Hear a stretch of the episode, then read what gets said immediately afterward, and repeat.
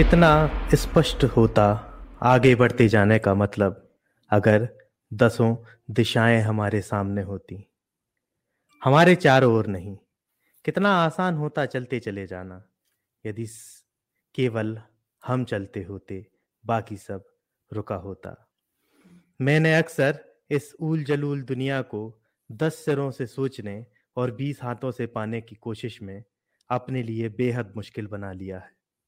शुरू शुरू में सब यही चाहते हैं कि सब कुछ शुरू से शुरू हो, लेकिन अंत तक पहुँचते पहुँचते हिम्मत हार जाते हैं। हमें कोई दिलचस्पी नहीं रहती कि वह सब कैसे समाप्त होता है, जो इतनी धूमधाम से शुरू हुआ था हमारे चाहने पर। दुर्गम वनों और ऊँचे पर्वतों को जीतते हुए जब तुम अंतिम ऊंचाई को भी जीत लोगे, जब तुम्हें लगेगा कि कोई अंतर नहीं बचा है अब, तुम में और उन पत्थरों की कठोरता में जिन्हें तुमने जीता है। जब तुम अपने मस्तक पर बर्फ़ का पहला तूफ़ान झेलोगे और कापोगे नहीं, तब तुम पाओगे कि कोई फ़र्क नहीं सब कुछ जीत लेने में और अंत तक हिम्मत ना हारने में। कुंवर नारायण ने अपनी इस कविता अंतिम ऊंचाई में एक रहस्य दिखाया है कि किस तरह कुछ लोग अंत तक हार मानते ना, हार ना मानते हुए अपने एक लक्ष्य की ओर आगे बढ़ते जाते हैं। कुछ ऐसा ही विषय आज हम कही सुनी के इस चौथे सत्र में आपके लिए लेकर आए हैं। यह एक जासूसी से भरी कहानी है, जो कि फ्लाइट्स ऑफ़ डीटी किताब में द फेलोशिप ऑफ़ शिवलिंगा शीर्षक पर आपको मिल जाएगी। यदि आप फ्लाइट्स ऑफ़ डीटी बुक खरीदना चाहते हैं तो इसकी लिंक आपको डिस्क्रिप्शन में मिल जाएगी।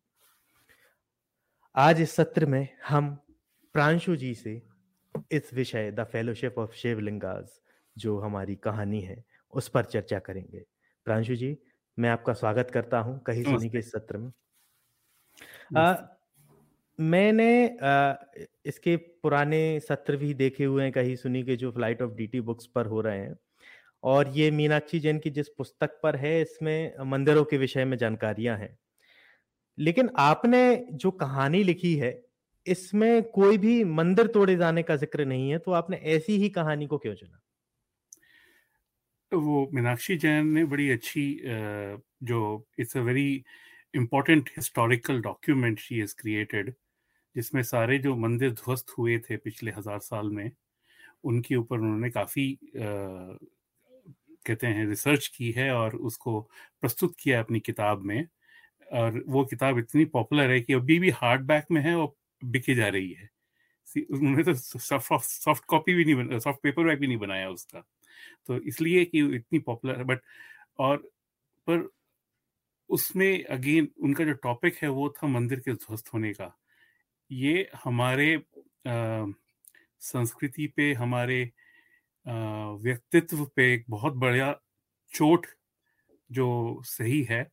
तो मैं जब जब जब एक्चुअली सर जी ने इसके बारे में मेरे को पहले बताया कि ये ये प्लान बना रहे हैं कि ये एंथोलॉजी लिखेंगे लिखेंगे नक्शी जैन की। तो मैंने बोला, मैं किसी किसी इतनी मैंने हिस्ट्री इतनी पढ़ी है कि I I basically could not bear to write a story where something destructive has happened because it is so आपको दिल को छू जाती है वो। वो as a author I could cannot take that pen and put it on paper and that's why I इसी वजह से मैंने ज़रा सा अलग सोचा कि जो कहानी होगी वो दूसरे व्यक्तित्व को दर्शाएगी हमारे।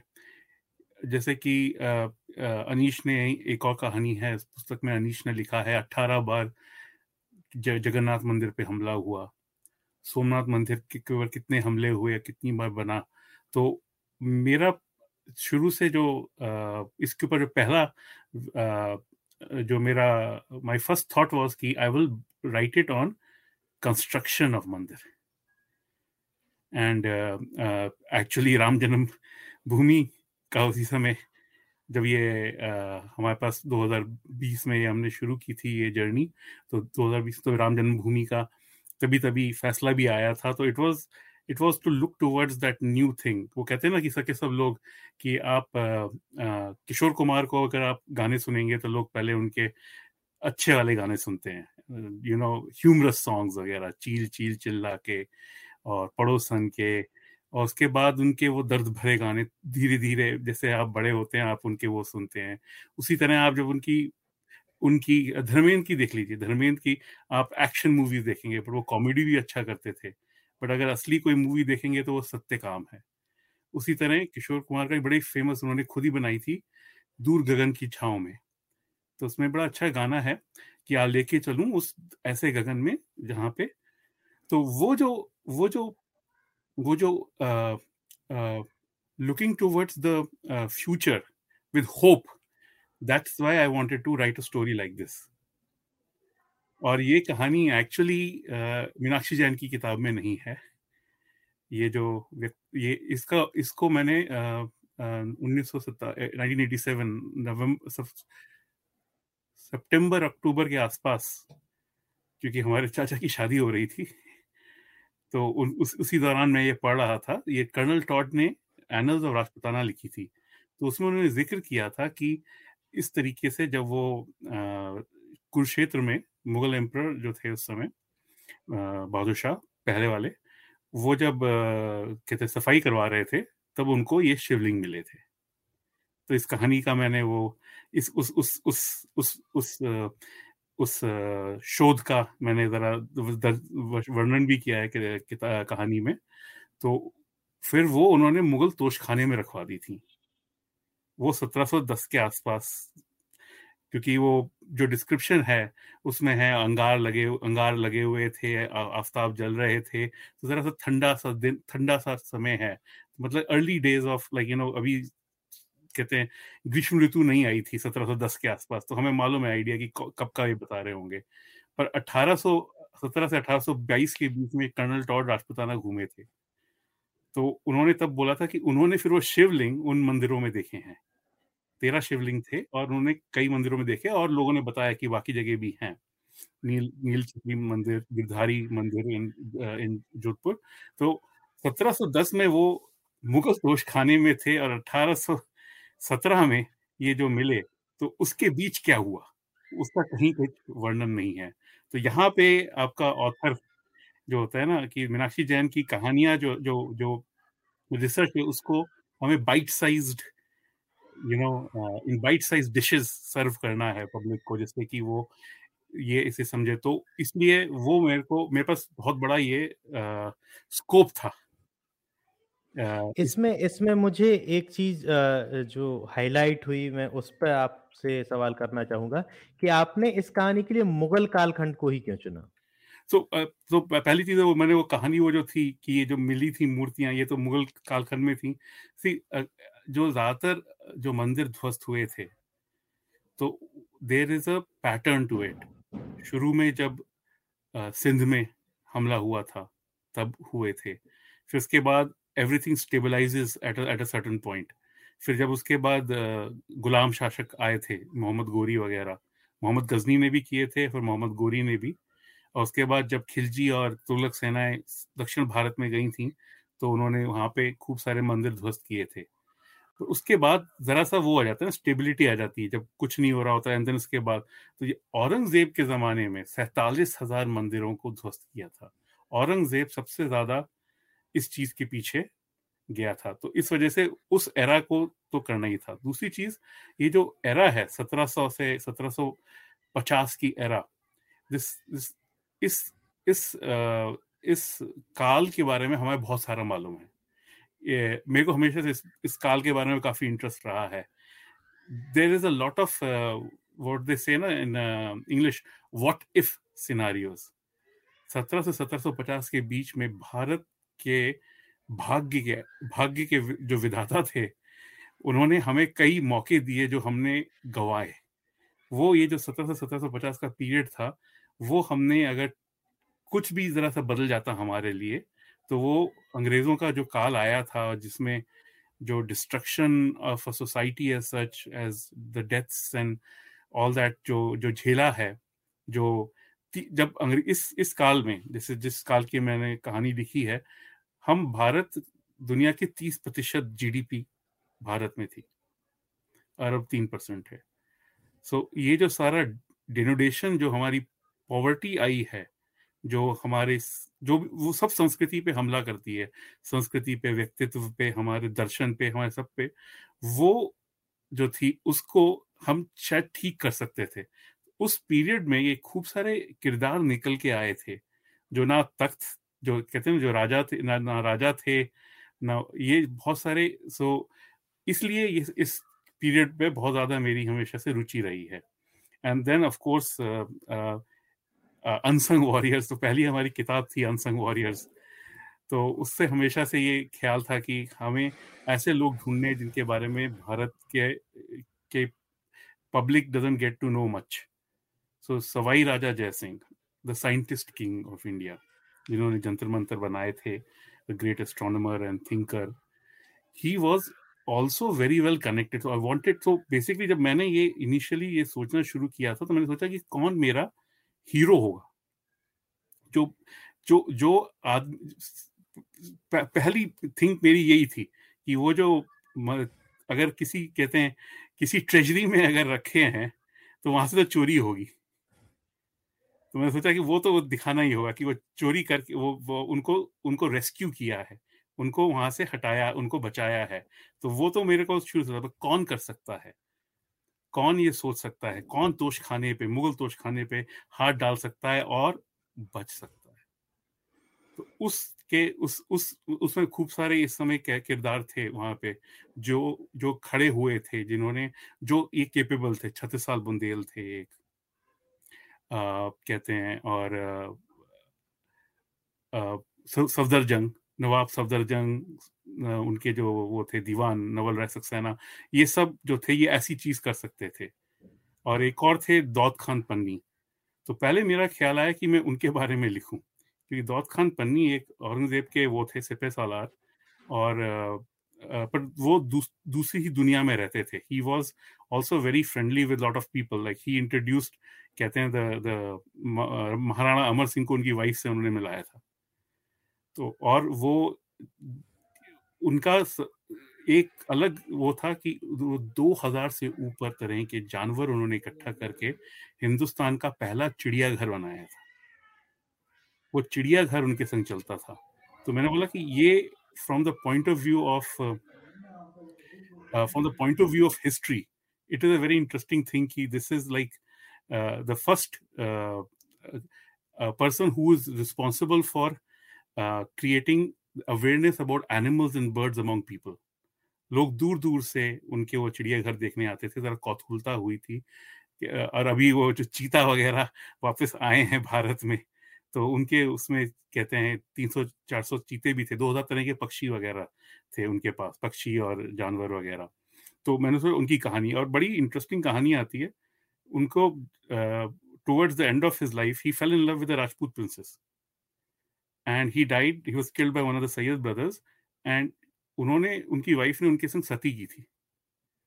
इट्स तो मैंने वो स्टोरी इसलिए हटा दी कि एक तो वो सती का आ जाता है, जो आजकल जरा लोग फ्राउन करेंगे, और दूसरे जरा सा इंटर वो तो बट उनके उनके जो उनके जो कहानी के बारे में जो रिसर्च की थी, उसमें जो कुछ लोग उनके अराउंड थे, कि वो जो थे वो उस समय भारत की औरंगज़ेब के अंडर भारत की सिचुएशन, स्पेशली साउथ इंडिया में, बहुत ही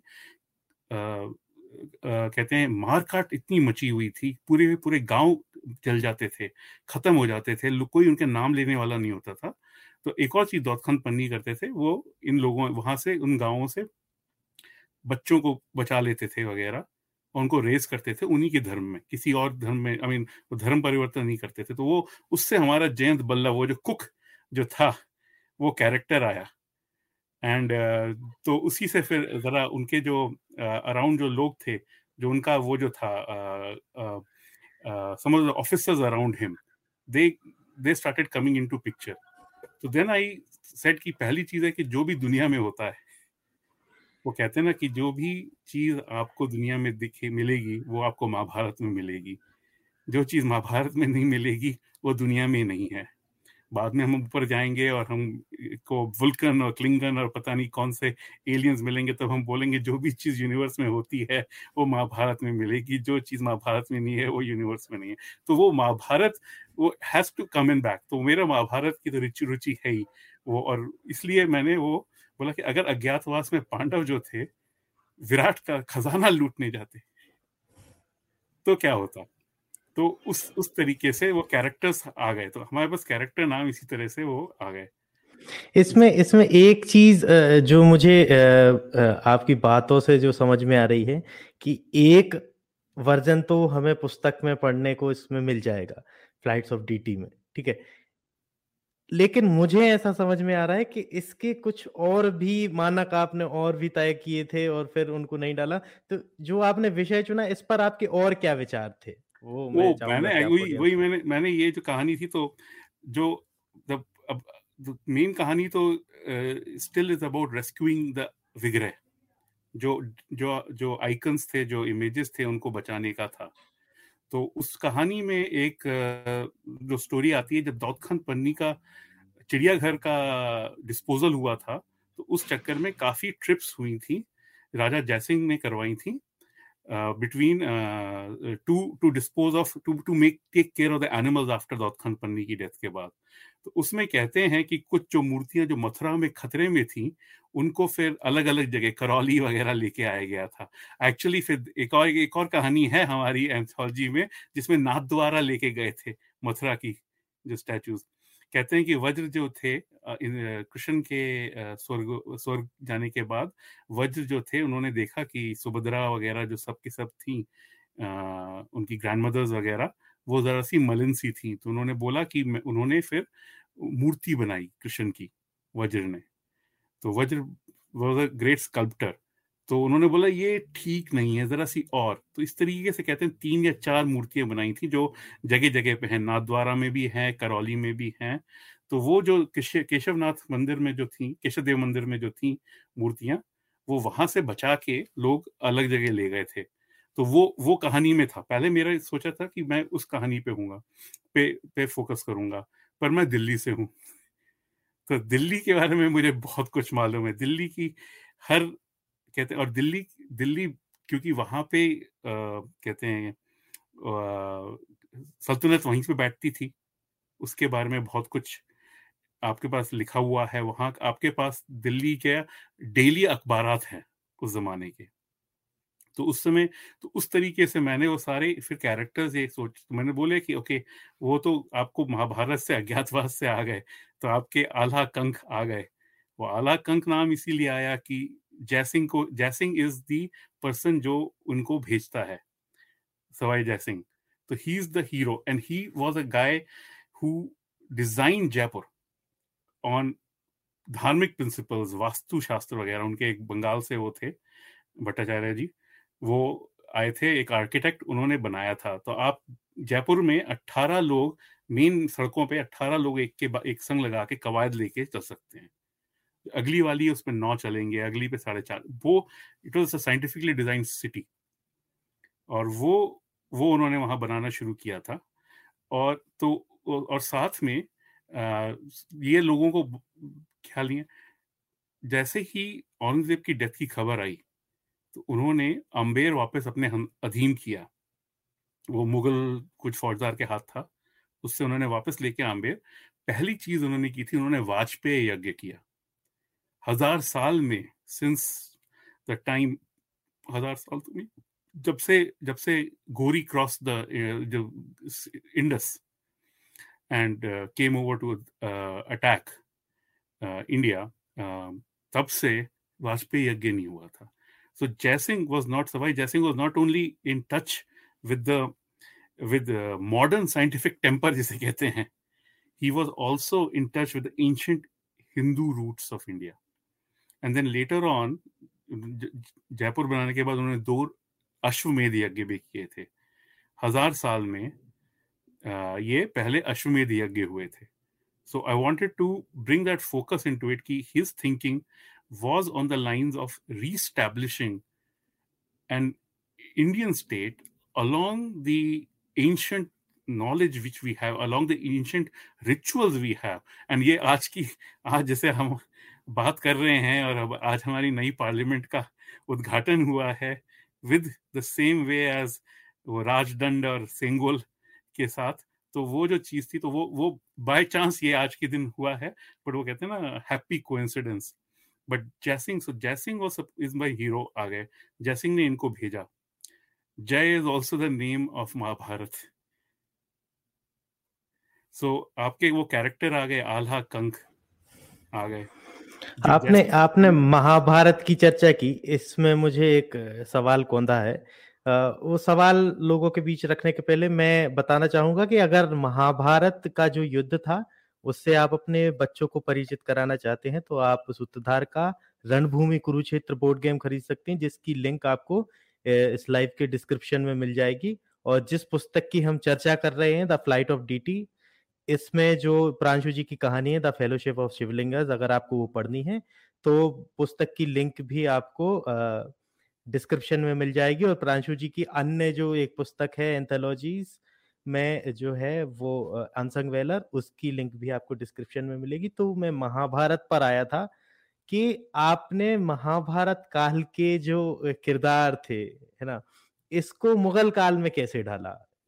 वो बड़ा एक्चुअली जब आप आप जब आप रिसर्च करना शुरू करेंगे और अगर तो सी आल्हा कंक तो आ गए कि कंक जो थे, जो युधिष्ठिर ने जो छद्म वेश लिया था तो वो आ गया।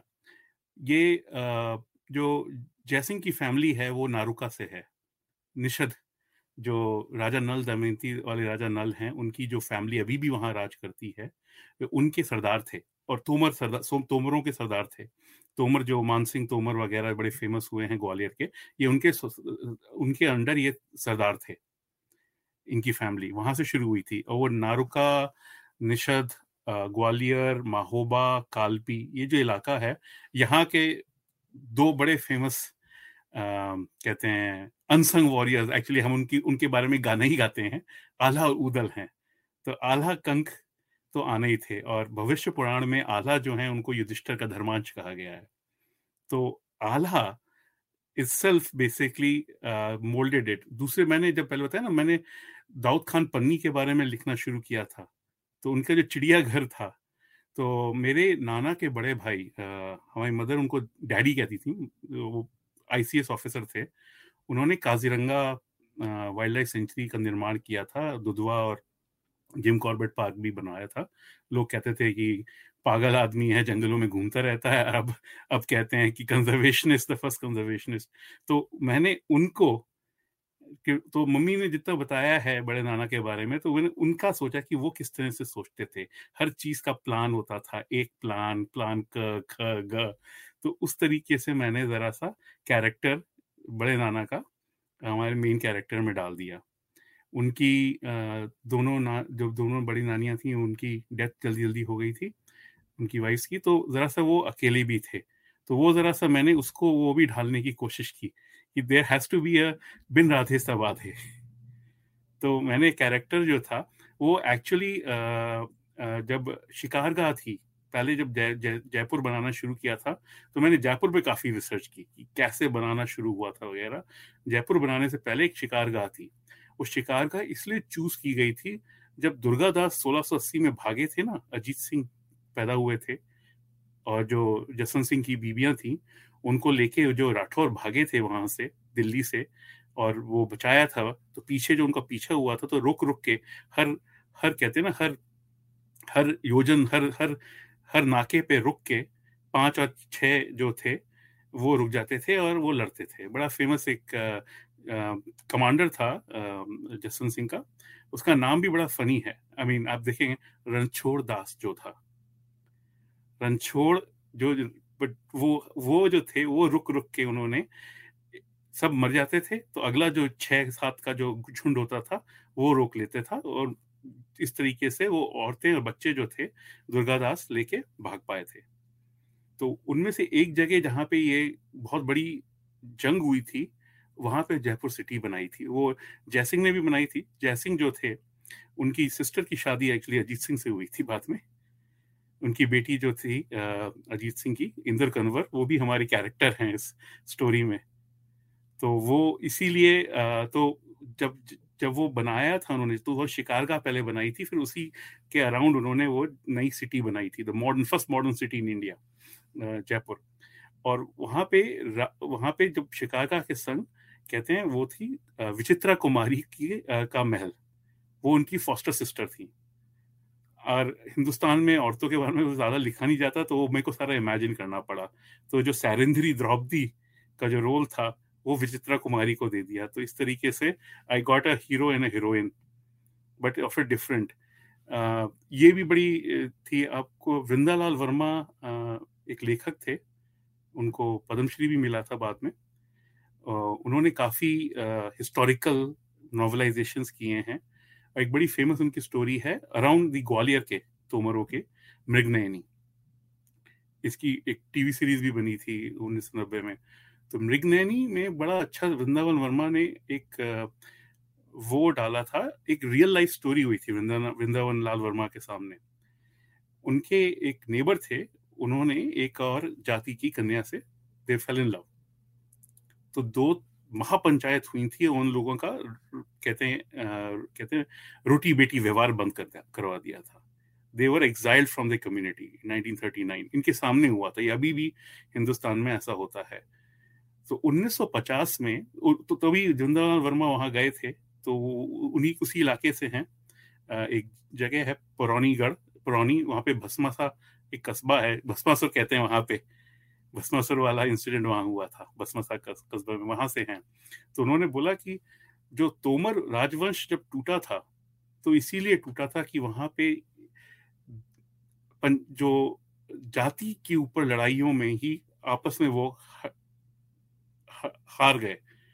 और तोमरों के पास एक खानदानी शताब्दियों से एक हीरा था, जो फिर बाबर और हुमायूं के हाथ लगा, जिसको हम अब कोहिनूर कहते हैं। तो वो जो था वो एक इस, इस उस कोहिनूर चला गया हाथ से हमारे कहते हैं ना बिकॉज़ ऑफ़ दिस तो वो वृंदावन वर्मा जब 1950 में उन्होंने मृगनैनी ये लिखी थी तो वो उस तरह से लिख रहे थे उसी तभी आज़ादी हुई थी हमारी। आज़ादी में ये सारी दरारें हटाने की पहली प्रबंध किया था तो तो महापंचायतें दोबारा बैठी थी और उनको वापस वेलकम किया था।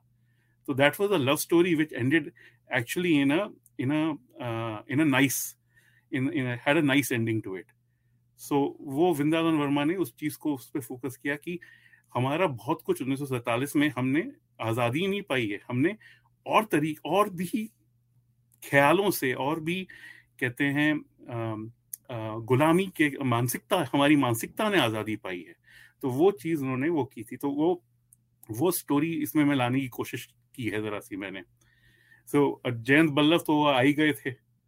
Because Bheem as a cook was very was very easy and तो वो उस तरह से कैरेक्टर आई गए थे। फिर मैंने वो बुरहान नल तो इस तरीके से पहले मैंने ग्यारह ये कहानियाँ लिखी छोटी छोटी दिल्ली के उस समय उर्दू बाज़ार में करायट हुआ था और वो तो अच्छा दूसरी दिल्ली में आपको क्या इम्पोर्टेंट दिल्ली के बारे में आप सोचेंगे तो सबसे ज़्यादा दिल्ली में लोग गालियाँ देते हैं दिल्ली पुलिस। उस समय की दिल्ली पुलिस भी काफ़ी तो उसके एक्चुअल एक्चुअल कैरेक्टर्स थे 1700 से 1740 के बीच में दिल्ली पुलिस के जो दिल्ली के कोतवाली के जो कैरेक्टर्स थे उनको भी मैंने लाने की तरफ़ से कोशिश की है। तो जो अशोक थे अशोक एक राइटर थे उस समय के वो लिखते थे वो कोतवाली में थे तो अशोक की के कैरेक्टर भी लेके आए थे जो पहली जो राइड आती है तो अशोक के भाइयों के संग ही आधा दिखते हैं। तो वो वो मैंने वो ला, लाया हूँ कि वो कि उस चीज़ को भी एम्फेसाइज करना है कि जो खजाना था it was well protected not only it was protected by the, the by the uh, Mughal Empire, or it, it was well protected कोतवाली ये कोतवाली इतनी पावरफुल थी कि सत्रह में जब बाजीराव ने हमला किया था तो घुस नहीं पाए थे दिल्ली के अंदर। दिल्ली प्रॉपर में घुस नहीं पाए थे। कोतवाली ने बिकॉज़ वो इतनी सड़कें, इतनी छोटी छोटी सड़कें, इतनी वो बना देते हैं, मकान वगैरह, बड़ा मुश्किल होता है अंदर की तरफ़ किसी भी सेना को घुसना, दिल्ली के अंदर। अनलेस कि आपको पहले से कोई अंदर है आदमी जो खोल देता है। तो वो जो चीज़ थी तो उस वैसी जगह से सोन, वो वो निकालना, शिवलिंग, वो मुझे बड़ा सोचना पड़ा कि हाउ वो वो सिंपल चोरी नहीं हो सकती। उसको फिर मैंने को काउच करना पड़ा कि वो किस तरीके से होगा। तो उसके लिए तो और काफ़ी इंसिडेंट्स हुए थे। देर वो सत्रह सौ कहते हैं बारह में जहंदर शाह जब, सत्रह सौ तेरह में जब जहंदर शाह हारे थे और फरुख सियर ने टेक ओवर किया था दिल्ली को तो पहला एक वो कहानी थी। फिर दूसरी कहानी थी तो उसमें मैंने वो जो आपने वो वो मैंने तीन तरह से अपना वेश बनाया था ना तो वो अवधूत धुरंधर, ये आधा लाल वगैरह तो वो as a as a as a aghori sadhu, जो जहंदर शाह जो थे, वो कहते हैं अपनी उस समय बेगम थी और उनके संग वो सड़क पे दिल्ली में घूमते थे। रात रात भर वो गम गलत करते थे, शराब पीते थे, घूमते रहते थे। तो तो जहंदर शाह के वॉज़ के संग कॉमन पीपल का कनेक्शन था इन अ वे तो उसमें वो लोग उनके साथ होके अंदर घुस सकते थे। राज में इनटू दी इनटू दीवाने खास, दीवाने आम, दीवाने खास। दूसरा था ये 1719 में जब फरुखसियर का कू हुआ था, सैयद ब्रदर्स ने ही करवाया था, उसमें उन्होंने अजीत सिंह ने फिर फरुखसियर को मार दिया था, अपने भाइयों और पिताजी का बदला लिया था। तो वो जो था, वो that was the second event the third was a very major it was called the shoe sellers right और शू सेलर्स राइट के बाद जो आपस में जो अफगान्स और जो तुरानीज थे जो तुरानी फैक्शन जो था मुगल दरबार में उन दोनों के बीच में एक सिविल वॉर हुआ था सत्रह सौ अट्ठाईस में आ, कहते हैं मार्च के दौरान। तो वो तीन इवेंट थे जहाँ पे ऐसा सिचुएशन था जहाँ पे आपकी कोतवाली की नज़र भी नहीं है और जो आ, जो आदमी हैं जो जो जो जो जो रक्षा करने वाले हैं जो पाँच चाबियाँ होती थी कहते हैं, रखने की कहते हैं तोशखाने की, वो पाँचों चाबियाँ एक आदमी के हाथ में आ सकती थी।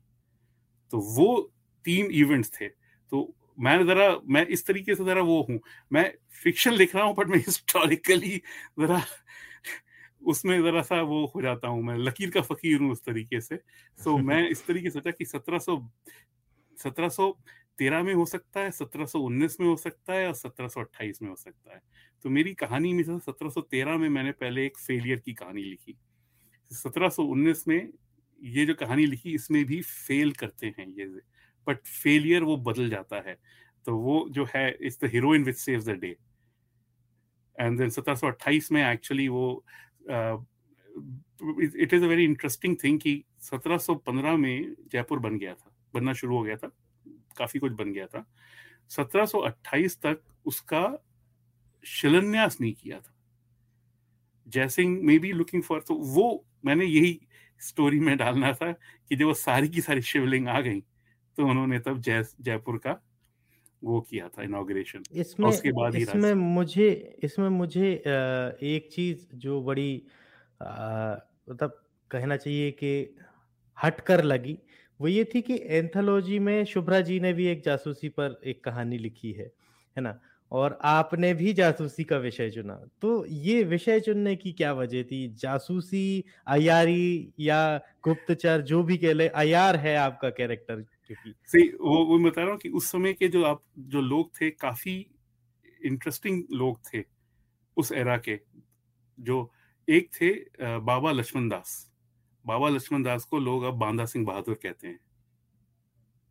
तो बांदा सिंह बहादुर ने out of nowhere created a force which threaten Mughal empire itself जो उन्होंने आ, कहते हैं गुरु गोविंद सिंह के लड़कों को बचाने के, के का बदला लेने के लिए जो उन्होंने मुहिम की थी।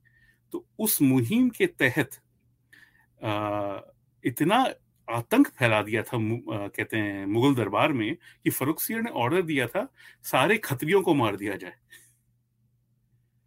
तो उसमें सब खत्री जो जो मुगल ऑफिसर्स जाते थे तो वो अपने संग एक हिंदू ऑफिसर को लेके जाते थे कि सभी पर्शियन बोलते थे फारसी सभी बोलते थे। तो वो कहते थे कि तुम्हारी आ, क्या जात है? तो वो ऑफिसर या जो भी खत्री कॉलोनी में गए तो उसने बोला वो खत्री। तो वो बोला खत्री। वो बोलेगा खत्री। पर जो ट्रांसलेटर है वो झूठ बोलेगा। वो बोलेगा नहीं ये कायस्त है। और नहीं नहीं मार सकते।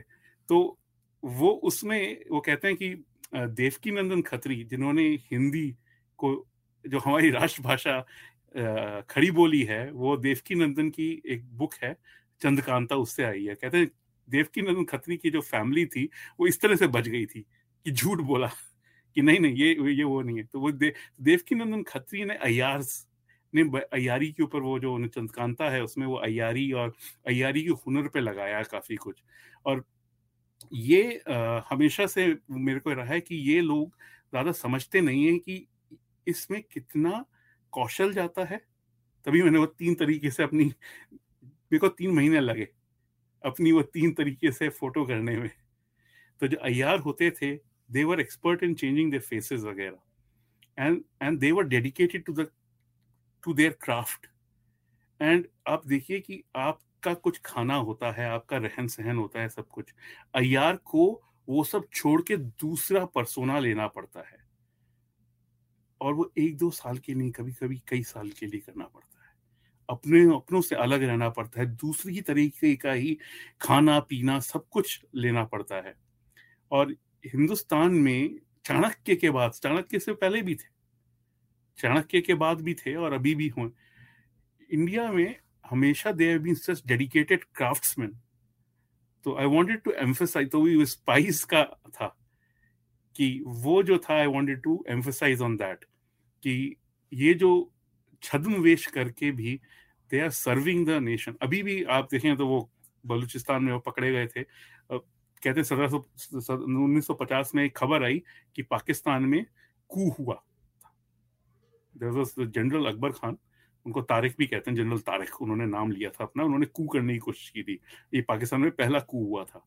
बट कहते हैं कि उससे पहले कि वहाँ कू होता या वो खत्म भी होता, वो कू, दोनों साइड तारिक के ग्रुप के अंडर और तारिक के ग्रुप के बाहर, जो लोग उनको हंट भी कर रहे थे, उनमें भी हिंदुस्तानी जासूस थे। कहते हैं, छह लड़कियाँ भेज दी गई थी उन्नीस में ही। तो आपने वो कहानी भी, वो मूवी भी आई है ये कोई पहला नहीं है ये अभी तो हिंदुस्तान में कि अभी भी हिंदुस्तान के लिए ये they are the real unsung warriors तो वो चीज़ मैं एम्फोसाइज करना चाहता था इस वजह इसमें से। इसमें जो आपने कंक का किरदार रचा है इसकी प्रेरणा आपको कैसी मिली?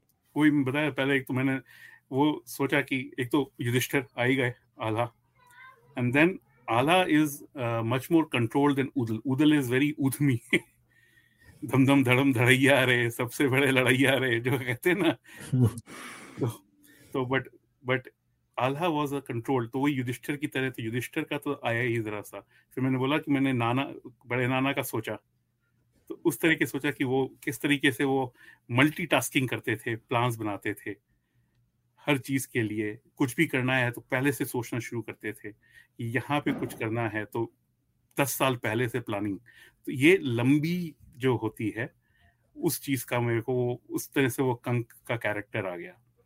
एंड उसके बाद इसमें एक फिरूज का लठ नाम से भी आपने एक स्तंभ की बात की है वो वो क्या है सर? हाँ तो बड़ा इंटरेस्टिंग है कि उस जमाने में जब भी आप दिल्ली का, का वो करेंगे ना तो दिल्ली में कुतुब मीनार है। अब रिज की तरफ़ जाएँगे तो महरोली के पास वो कुतुब मीनार है और वहाँ पे एक वो बड़ा सा लोहे का स्तंभ भी है पुराना गुप्ता गुप्त गुप्त काल का जिसपे कभी भी अभी भी वो नहीं आया है जंग नहीं आया। है क्योंकि that is part of the craftsman and also basically they use the local mitti वो जो रिच की मिट्टी है, उसमें जो फॉस्फरस भरा हुआ है, उसकी उसकी खूबी है ये एक्चुअली ऑल्सो तो तो लोग सोचते बट वो फिरोज का लठ क्यों कहते हैं? क्योंकि जब फिरोज शाह तुगलक वहाँ पे दिल्ली के वो बने थे तो उन्होंने दो अशोक पिलर्स मंगवाए थे अलग अलग जगह से, और वो दोनों अशोक पिलर उन्होंने वहाँ लगाए थे। अब वो दोनों अशोक पिलर दिल्ली में नहीं मिलते। बट जहाँ पे उन्होंने लगाए थे, वहाँ उस जगह उसको, उनको वो फिरोज का लठ कहते थे। तो यानी कि 1720 19 20 तक फिरोज का लठ अगर वर्ड मराठा जो वहाँ पे जो ट्रैवलर्स थे, उन्होंने लिखा है, वहाँ की उस जमाने की कहते हैं जो सारी की सारी किताबें वगैरह जो हैं जो तारीख अकबर सानी है उसमें वगैरह लिखा है तो उससे बड़ा क्लियर है कि वहाँ पे फिरोज का लठ one of the Ashoka pillars was still there may be till that time तो it is a very interesting thing to find out for I wanted to another bring out कि वो 1720 के बाद कहा कब गायब हुआ कैसे गायब हुआ होगा? वो अशोक पिलर वो दो, दो दो थे दो लेके आए थे उसका पूरा डिस्क्रिप्शन आता है आपको। कहते हैं फिरोशा के तुगलक की कहा की, की स्टोरीज और बुक्स वगैरह में कि वो दो पिलर अशोक पिलर लेके आए थे पर अब नहीं है वो। बट 1720 तक थे यानी कि वो तेरह सौ सौ सत्तर से सत्रह सौ बीस तक एटलीस्ट एक तो था। पर सत्रह सौ बीस से उन्नीस सौ 1840 तक जब दिल्ली के अंग्रेज़ों की जो डिस्क्रिप्शन आ रहे हैं उन सौ साल में ये कहीं लुप्त हुआ है कहीं पे ये छुपाया गया है। तो वो एक और चीज़ है जो I wanted to again emphasise कि फिरोज का लठ was still there that Ashoka pillar was still there आपने आपने अपनी कहानी में शिवलिंग पर दर्शाया शिवलिंग की जो भी आयारी जो आप आयार आपका है वो शिवलिंग निकाल कर लाता है। तो ऐसी क्या और भी कहानी से तर्क क्या शिवलिंग के विषय में और भी ऐसी कोई व्याख्याएँ मिलती हैं? हमें हाँ वो जो जो मेन कहानी थी सी द मेन स्टोरी जो थी कि जब वो सफ़ाई करवा रहे थे, उसको ज्योति सर तालाब में तो वहाँ पे मिली थी शिवलिंग। उसके बारे में पूरी वो कहानी है कि वो कहते हैं कि एक चील ने चिल्ला के बताया कि ये कहानी महाभारत का जमाने की शिवलिंग वगैरह है। बट इसका मतलब ये है कि वो जो शिवलिंग थी, वो वहाँ के मंदिरों की ही थी। जो लोग थे वहाँ के, जब 1200 कहते हैं जब पहली बार हम, जो जो जब वहाँ के आसपास के मंदिरों में हमले हुए होंगे, तब लोगों ने उन शिवलिंग को जाके छुपाया ही होगा।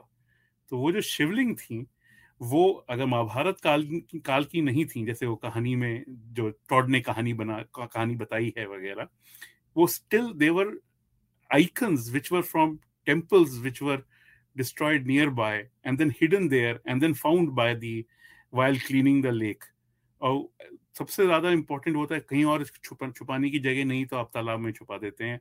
और, और ये तो मैंने 2020 में लिखी थी कि शिवलिंग जो मिली पानी के अंदर वो तो बाबा वहाँ मिल गए काशी में। वो तो कहते हैं अगेन कहते हैं ना हैप्पी कोइंसिडेंस तो वो वो यही है कि वो पानी में छुपाने की और कहते हैं ये ये ये हमेशा से थी। तो वो ये जो स्टोरी थी मुझे आउट ऑफ़ ऑर्डनरी नहीं लगी। कि वो शिवलिंग थे और बाद में जब जो बताया है और मैंने खुद नीली छतरी मंदिर में देखा है उस शिवलिंग को तो वो जो लोग हैं वो बताते हैं कि ये यहाँ पे ये ये जो शिवलिंग थे वो असली में जो जो मिले थे बहादुर शाह को, बाद में अजीत सिंह ने वहाँ पे गिरधारी के मंदिर में लगाए थे सीताराम जी के मंदिर में, जयपुर में जयसवाई जयसिंह नहीं लगाए थे तो वो वो story in a way Tod की वर्कआउट करती है मतलब कि ये असली में हुए थे। तो इसमें जरा हिस्टोरिकल जो तथ्य थे तो उसके अराउंड ये स्टोरी बस मैंने वीव की थी उस, उसमें वही था, किरदार के अंदर जो, किरदार के अंदर जो मांस भरना होता है ना, आपने किरदार बना दिए पहले तो वो आपके लिए स्केल्टन हैं, उसका जो मांस वगैरह भरना होता है, वो सारा यू नो मांस मज्जा वो वो वो मैंने धीरे धीरे करके किया। और इसलिए मुझे बड़ा मज़ा भी आया कि काफ़ी ज़्यादा लिखी मैंने एक्चुअली ये शायद सत्तर हज़ार पचहत्तर हज़ार वर्ड की लिखी थी। उसके बाद दस हज़ार वर्ड की स्टोरी तो तो इसमें इसमें मैं ये एक चीज़ नहीं समझ पा रहा हूँ कि आपने शिव से जुड़ी कहानी को ही क्यों चुना? ये तो पहले जब जब पहली बार जब इन्होंने बोला था तो आ, कि आ, जो सबसे ज़्यादा जब मैं मैं नॉर्थ से हूँ हम तो राम और यू नो कृष्ण हम वैष्णव हैं, जो हैं काल, कालका देवी के, वो हैं पुजारी के पूजा करते हैं तो हम, हमारे तो पर one of the major things I think is कि what we don't think about is is Shiv जैसे आप ये देखिए, और और जो हमेशा से जो मैंने जो एरा देखी थी ना, सत्रह सौ, सत्रह पचास में बोलता हूँ ना, उसमें अगर कुछ थोड़ी सी चीज़ इधर उधर होती तो अंग्रेज़ हिंदुस्तान पे आ नहीं सकते थे। और अंग्रेज़ जो हिंदुस्तान पे आया था, देखिए, अठारह सत्रह में वो मलेरिया लेके आए। मलेरिया का जन्म साठ साल चलता है बट वो सौ साल चला। पचास साठ crore Hindustani before their ages died many of them children उनका जो मिसमैनेजमेंट था फैमिन्स के दौरान, चौरासी से 116 मिलियन लोग 11 चार कर, आठ करोड़ चालीस लाख से ग्यारह करोड़ साठ लाख लोग। मतलब कि वो तीन उन्नीस से तीन दो करोड़ से तीन करोड़ लोग तीन करोड़ बीस लाख वो जो eighteen ninety two eighteen ninety nine की पेंडेमिक थी वो लिख लीजिए। स्पेनिश इन्फ्लुएंजा में एक करोड़ सत्तर। हम जो दूसरी चीज़ थी उस समय महामारी थी ये कोविड तो चल ही रहा था। तो अब ये सोचिए कि हिंदुस्तानी हमने उस अठारह उन्नीसवीं शताब्दी में अस्सी करोड़ हिंदुस्तानी खोए। और वो नहीं होता मेन चीज़ होता है कि अस्सी करोड़ माए जो थी, उनके आँसू इस धरती पे गिरे। नमकीन बना दिया। और मैंने वो लिखा भी है कि खारी मिट्टी में फूल नहीं उगते 1900 से 1950 के बीच में दो पीढ़ी फौत हो गई। स्वतंत्रता संग्राम के लिए। और लोग अभी कहते हैं सत्तर साल हो गए, कुछ नहीं हुआ, कुछ नहीं हुआ। जब आपके पास शुरू में ग्यारह परसेंट लोग पढ़ लिख सकते हैं, जो इतनी साइंटिफिक डिस्ट्रक्शन हुआ है हमारे कल्चर का, सोसाइटी का, जिस तरीके से, उससे उभर पाना तो जो पहली जो वो थी पीढ़ी इंडिपेंडेंस के बाद की। उन्होंने भी जो इस धरती का मंथन किया है, भूमि का मंथन किया है तो पहले क्या निकला था समुद्र मंथन से? विष। उन्होंने वो विष पिया है, जिससे कि अब हम अमृत पी रहे हैं। And that is all Shiv that is why I wanted to write on Shiv कि that is he is part of us. And he that's why he is represented in such a simplest way कि वो कहते हैं ना कि पत्थर को पूजते हैं हम। हम पत्थर को ही पूछते हैं। कि उस पत्थर ने हमको बार बार उस विष पी के दोबारा अमृत बनाने के काबिल बनाया है। And that's why I wanted to focus on Shiv. तो वो तो वो तो था ही। जब पहली, मैंने पहली बार पढ़ा था तो मेरा ध्यान इसी पे गया था। वो बहुत सारी और भी थी। मतलब नाथ द्वारा वो नाथ द्वारा वाली मेरे पास वो करौली की इमेज की कहानी भी थी। वज्र की जो और बनाई थी वज्र ने, जो छुपा के, जो करौली लेके गए थे। और और नील माधव की एक मूर्ति जो थी, वो उसको लेके गए थे जो जोधपुर के पास छुपाया था। वो बहुत सारी ऐसी कहानियाँ थी। इसी इसी ग्रुप में जहाँ पे आप राज, वहाँ पे हमारे जयसिंह भी आ सकते थे, वो सब थे। बट फिर मैंने डिसाइड किया कि हम शिव पे करेंगे, और बाय चांस आप देखेंगे तो एंथोलॉजी में many people actually focused on Shiv because actually Madurai is another major place जहाँ पे बहुत हमले हुए थे। मदुरई भी शिव की नगरी है। तो वो वो जो था, इस तरीके से नॉर्थ साउथ दोनों का कहते हैं यूनिटी आ गई। इसमें आपकी जो कहानी है, ये 1710 दस में शुरू होती है। और इसमें ज़्यादातर कुछ घटनाएँ जो हैं वो सत्रह की हैं। तो इस कहानी का अंत असल में कहाँ है? वो सत्रह सौ, वही मैंने मैंने बोला ना कि मैंने जब कहानी लिखी थी तो मैंने यही कहा था कि सत्रह सौ तीन इवेंट्स थे, जहाँ पे आपका जो तोशखाना था, वो खुद, उसके ऊपर नज़र ना हो। कोतवाली की भी नज़र नहीं होगी, ना कोतवाली की नज़र होगी, ना ना दरबार की नज़र होगी। वो था जब जहंदर शाह हारे थे। 1713 में। दूसरे जब फरुख सियर को हटाया गया था 1719 में और तीसरा था वो जो आ, कहते हैं शू सेलर्स राइट उसके बाद जो अगले दिन अफगान तुरानी वो हुई थी आ, मेजर जामा मस्जिद पे लड़ाई। तो उन उन तीन events are the are are three events around which logically the police is not available the army is not available you can loot and nobody knows की समथिंग लूटेड तो एक तो वो था कि it has go the story start in seventeen और ten seventeen ten तो it has to end in seventeen twenty seven twenty eight When the, when the shoe sellers riot occurred. So, दूसरी चीज़ है कि जब लोग अंडर कवर जाते हैं तो आजकल हमारे को जरा से वो टीवी सीरियल वगैरह से बड़ा गलत आइडिया मिलता है कि लोग जो है वो गए दो महीने के लिए दो हफ़्ते के लिए अंडर कवर गए उन्होंने सॉल्व कर दिया सोल्यूशन वो होता होगा असली में भी होता होगा। ये नहीं है। They are people who do it on regularly मतलब कि महीने लग जाते हैं। बट लोग सालों तक जाते हैं। उस चीज़ को मेरे को एम्फोसाइज करना था कि ये जो चीज़ होती है इसके आपको तो जो हस, जो आला कंक है वो अवधूत धुरंधर अवधूत अघोरी भी बना हुआ है। और हसन अली गंगू भी बना हुआ है, Mughal officers बुतियाते Inamdar right he is in charge of the newspapers अखबार तो वो जो तीनों रोल कर रहा है और वो तीनों रोल को भी इक्वली धर्म से निभाना है। तो उस चीज़ का जो जो जो कैरेक्टर है that is something which is extraordinary तो that I wanted to bring out कि जो ये लोग करते हैं they are literally extraordinary people and and it takes time everything takes time ये कुछ वो कि एकदम रोटी बनाई, वो फास्ट फ़ूड के हम फास्ट फ़ूड और ट्विटर जनरेशन में है कि हर चीज़ एकदम हो जाता है, वो इट टेक्स टाइम तो दस दस साल लगे उनको ये करने में। उसके बाद भी उन्होंने फैसला किया कि नहीं, ये हो नहीं सकता बट वो बचा ले बचा ले गए। जैसे कहानी में जिस तरह से मैंने वो बनाई है स्टोरी फिर दूसरी चीज़ थी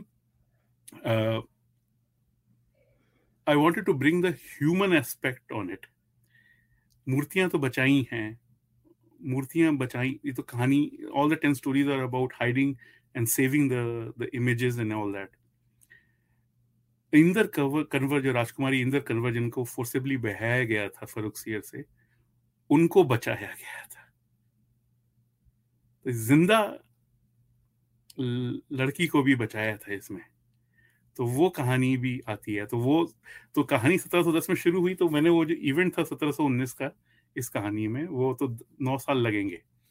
और उसी उसी को मैंने धीरे धीरे से पिरोया था। मैंने बताया ना कि मैं लिखता गया था, लिखता गया था, लिखता गया था, उसके बाद मैंने ये ट्रिम करी है। इसमें इसमें जब मैंने पुस्तक पढ़ी तो मुझे सबसे अच्छी जो एक बात लगी, वो एक तो क्षेत्रीयता उसमें बहुत है मतलब दिल्ली पर अगर फोकस्ड है तो बहुत सारी क्षेत्रों के नाम, बहुत सारी छोटी छोटी संकेत आपको देखेंगे कि ये ऐसा ही क्यों लिखा है। और दूसरी चीज़ इसमें भाषाई बाध्यता मुझे नहीं दिखी। अगर कहीं आपको लगा कि यह, ये वाला डायलॉग हिंदी में जाना चाहिए तो आपने उसको हिंदी में ही लिखा। वो मुझे बहुत अच्छा एक प्रयोग लगा क्योंकि वो कैरेक्टर स्टेब्लिश करने में बहुत मदद करता है, क्योंकि किसी कैरेक्टर का कथन कैसा है, वो हम उसी भाषा में ज़्यादा अच्छे से दिखा सकते हैं। तो ये मुझे बहुत अच्छी लगी। तो दर्शकों, मैं आपको बताना चाहूँगा, अगर आपको फ़्लाइट ऑफ़ डीटीज किताब खरीदनी है और उसमें ये बड़ी ही रोचक जो कहानी है द फेलोशिप ऑफ़ शिवलिंगा ये पढ़नी है तो आपको लिंक जो है, वो डिस्क्रिप्शन में मिल जाएगी। इसके अलावा आप सूत्रधार को फॉलो भी कर सकते हैं और रणभूमि कुरुक्षेत्र जो कि महाभारत पर आधारित एक बोर्ड गेम है, उसे आप बच्चों से परिचित कराना चाहें, अपने बच्चों को खिलाना चाहें तो प्ले रणभूमि डॉट कॉम और अमेजोन से ये गेम खरीद सकते हैं। इसकी भी लिंक आपको डिस्क्रिप्शन में मिल जाएगी। दो रैपिड फायर क्वेश्चन और मैं आपसे पूछना चाहूँगा, जिनका मुझे एकदम तुरंत में जवाब चाहिए, बिना सोचे जो भी पहला नाम आज को आए पहला क्वेश्चन है कि अभी तक का सबसे बड़ा जासूस आपको कौन लगा है? वो तो जमशेद बंदोपाध्याय जेम्स बॉन्ड सबसे खराब कहते हैं ना एक्चुअली सी जासूस जासूसी के में सी जासूस दो तरह के होते हैं। एक होता है स्पाई और दूसरा होता है डिटेक्टिव हम्म। नहीं मुझे अयार चाहिए मतलब सबसे बड़ा अयार, अयार तो वो तो आ, आ, कहते हैं देर वॉज़ हंगेरियन जिसने पहले से बता दिया था स्टालिन को जाके कि जर्मन जो हैं वो हमला करने वाले हैं लाजलो और वो जो थे वो उन्होंने उस पर ध्यान नहीं दिया। और उसको जो हमला हुआ उसमें कहते हैं फाइनली दो करोड़ सत्तर lakh Soviet Russians Ukrainians and Belarusians died नहीं मैं तो, तो कहूँगा कि आप पुराण में से भी कोई आपके दिमाग में तो सबसे बड़ा आयार अभी तक का बिल्कुल। ओ तो तेज सिंह तेज सिंह वो तो चंद्रकांता तेज सिंह वो तो विदाउट डाउट अगर आपको अगर इंडियन कॉन्टेक्स्ट लेना है और आपको फिक्शन अलाउड है तो Tej Singh Tej Singh is is very clearly the the great IR you know और दूसरा एक क्वेश्चन है कि चूँकि शिवलिंग के विषय में शिव के विषय में कहानी सबसे बड़ा शिव भक्त आपको कौन लगा अभी तक? सबसे बड़ा शिव भक्त वुड बी विष्णु क्योंकि जब वो, जो विष्णु और जब पुष्कर के ऊपर, जब में स्टोरी क्या है कि जब वो एक बड़ी सी शिव ऊपर से आदि से अंत, अनंत तक शिवलिंग की वो ज्वाला निकली थी तो हंस बन के ब्रह्मा ऊपर गए थे और वरा बन के विष्णु नीचे गए थे। फिर वो लौट के आए थे तो विष्णु ने बोला कि नहीं, मैं मैं हार मान गया, मैं अंत नहीं जा सकता हूँ। पर उन्होंने झूठ बोला। उन्होंने बोला नहीं हाँ मैंने वो पारी जात वो जो वो जो फ्लावर था वो मेरे को मेरे को कहते वो फ्लावर मैंने सर से उठाया है ब्रह्मा ने। तो ब्रह्मा जो थे वो वो इस तरीके से पूरे नहीं थे। तो अगर आपको सबसे बड़ा भक्त करना है शिव का तो वो तो विष्णु ही होंगे। और अगर आप पूछेंगे कि सबसे बड़ा विष्णु का भक्त कौन होगा तो मैं बोलूँगा शिव ही होंगे। एक और आखिरी क्वेश्चन और उसके बाद मैं इस सत्र को विराम दूँगा। वो ये कि अभी आप क्या किसी और चीज़ पर काम कर रहे हैं जो आने वाले समय में हमें पढ़ने मिल सकता है? तो अभी एक और एंथोलॉजी आ रही है अदिति बनर्जी उसको क्यूरेट कर रही हैं। That is on various stories on dharma artha kama and मोक्ष तो वो सारी महाभारत और यू नो पुराण पे बेस्ड हैं। तो वो एंथोलॉजी बहुत जल्दी ही आने वाली है। तो उसका वो उस पर काम नहीं कर रहा हूँ तो ऑलरेडी लिखी लिखी गई है। और एक रसुल चक्रवर्ती चक्रवर्ती ने कंबोडिया और इंडिया के रिलेशंस के ऊपर एंथोलॉजी का उद्घाटन किया है। तो उस पर मैं एडिटिंग कर रहा हूँ अभी। आ, बहुत मज़ा आया था मुझे उसको लिखने में।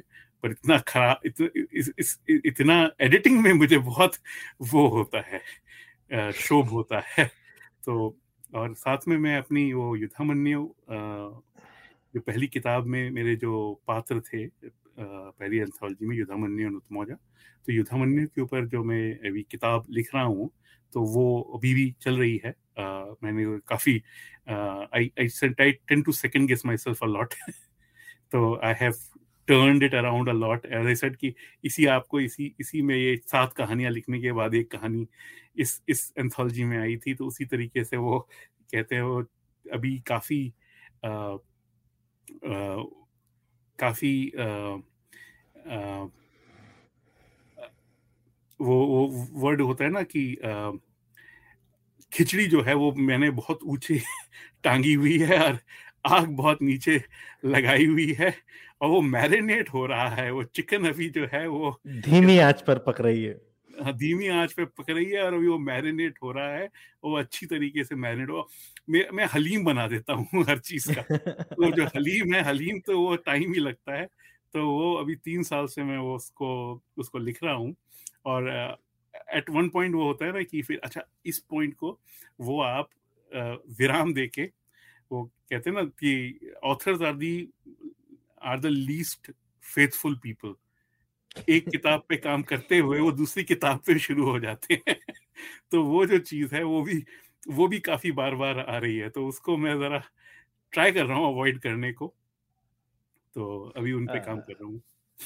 तो ठीक है साथियों आशा है जल्दी ही प्रांशु जी अपनी नई पुस्तक के साथ हमारे बीच फिर से आएँगे और इसी तरह की रोचक चर्चाएँ हम उनसे फिर से करेंगे। और कही सुनी का यह सत्र यहीं तक था। अगले रविवार हम फिर से एक कहानी या एक किरदार या एक बड़ा विषय लेकर आपके साथ पुनः उपस्थित होंगे। प्रांशु जी आपका बहुत बहुत धन्यवाद कि आप इस सत्र में जुड़े और साथियों ये सत्र यहीं तक था। धन्यवाद।